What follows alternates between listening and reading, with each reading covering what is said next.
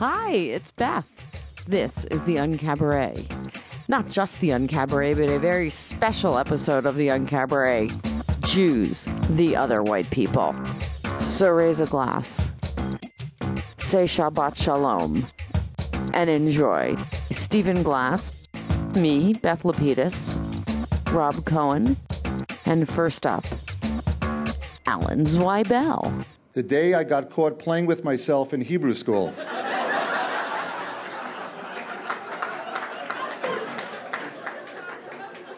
While thinking about Abraham's wife, Sarah. Considered by many biblical scholars to be the matriarch of the chosen people. October 1962. Johnny Carson became the new host of The Tonight Show. John Steinbeck won the Nobel Prize for Literature. The Cuban Missile Crisis brought us to the brink of nuclear war with the Soviet Union. And I was an 11 year old Hebrew school student at Temple Beth Shalom on the south shore of Long Island. Three afternoons a week, I was carpooled to this house of worship, ostensibly to learn about the history of my people. My teacher, an elderly German gentleman named Rabbi Nathan Levitatz, who spoke English pretty much the same way that I spoke Chinese, not well. Levitatz had us sitting in alphabetical order, so because Zweibel began with a Z, I sat in the last seat of the last row. And because my Hebrew name, the Hebrew name for Alan is Avraham, which is also the Hebrew name for Abraham, I immediately felt a special kinship with that Old Testament figure known as the first Jew because of his belief that there was only one God. Genesis chapter 14, verse 22. And Abraham said, I lift mine hand unto the Lord, the God of all gods, the possessor of heaven and earth. But little did I know, oh, how could I possibly have known that Abraham and I would also share a similar taste in women?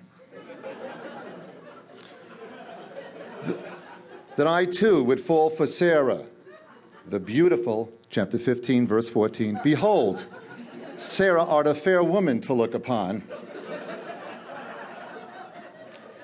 Yet barren, Genesis chapter 15, verse 16. Sarah was barren, wife of the first Jew, a woman whose very name on this particular October day caused this particular Hebrew school student to have a missile crisis of his own.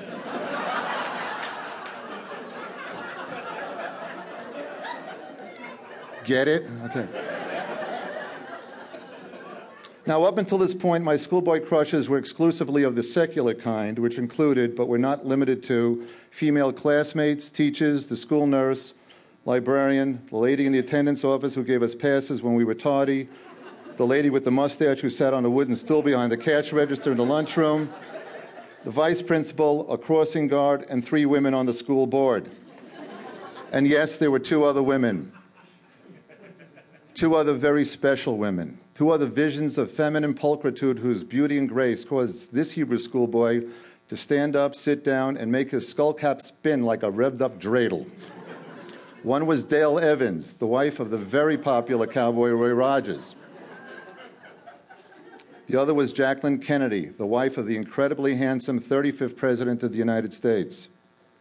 The 11 year old Avraham Zweibel loved them both, but there were problems. Dale was married to a Western hero who could shoot me while riding a horse named Trigger.